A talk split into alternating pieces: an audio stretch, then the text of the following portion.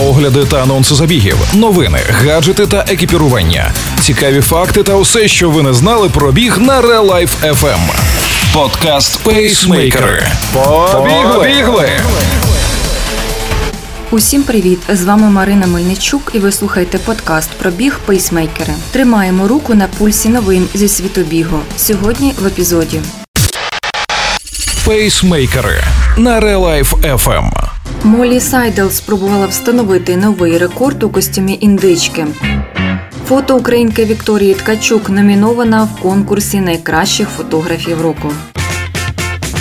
У США в День подяки одним з відомих символів свята є індичка. Тому американська легкоатлетка Молі Сайдел підготувала незвичайну спортивну форму на цей день. У 2020 році на день подяки Молі Сайдел одяглася з ніг до голови в костюм індички та вирушила на пробіжку разом зі своєю сестрою, яка, до речі, була вбрана костюм морквини. Неймовірно, але 26-річна спортсменка пробігла 10 кілометрів за 34 хвилини 33 секунди. Це час, який до 1971 року став би світовим рекордом навіть у звичайній спортивній формі. Як не парадоксально, але навіть такий час не зробив Молі Сайдел найшвидшою індичкою всіх часів, тому що справжня індичка може розвивати швидкість до 40 км за годину. Але серед усіх бігунів у подібних костюмах Молі точно перша. Для Молі Сайдел цей сезон був по-справжньому визначним. Вона не тільки стала бронзовою призеркою Олімпійських ігор у Токіо, але й посіла четверте місце на Нью-Йоркському марафоні з особистим рекордом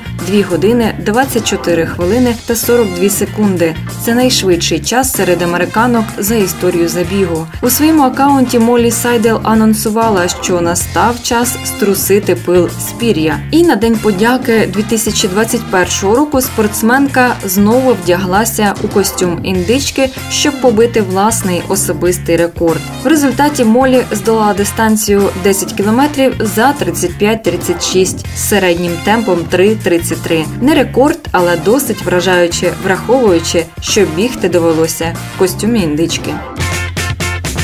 Фотограф Вегард Грот зі світлиною, на якій знято момент старту українки Вікторії Ткачук у півфіналі бігу на 400 метрів з бар'єрами на Олімпійських іграх у Токіо, увійшов до числа трьох фіналістів на нагороду всесвітньої легкої атлетики Найкращий фотограф року. Цьогорічна нагорода присвячена пам'яті Жана П'єра Дюрана, одного з найвідоміших фотографів світу і шефа фотографів на багатьох подіях всесвітньої легкої атлетики, який помер у жовтні. Для участі в конкурсі надійшло 112 світлин від фотографів із 38 країн світу. З них судді обрали 25 найкращих на їхню думку. Після чого цей список був звужений до числа трьох фіналістів. Грот пов'язаний зі спортивною фотографією уже 10 років. Останнім часом він тісно співпрацює з норвезькими національними командами з легкої атлетики та футболу. У 2017 році став частиною команди фотографів в Осло.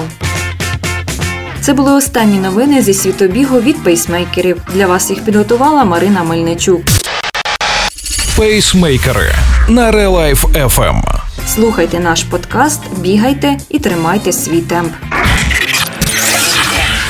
Ви слухали подкаст Пейсмейкери на Life FM. Life FM. Щодня з понеділка по п'ятницю о 7.40 та 16.40. Починайте бігати і слухати нас.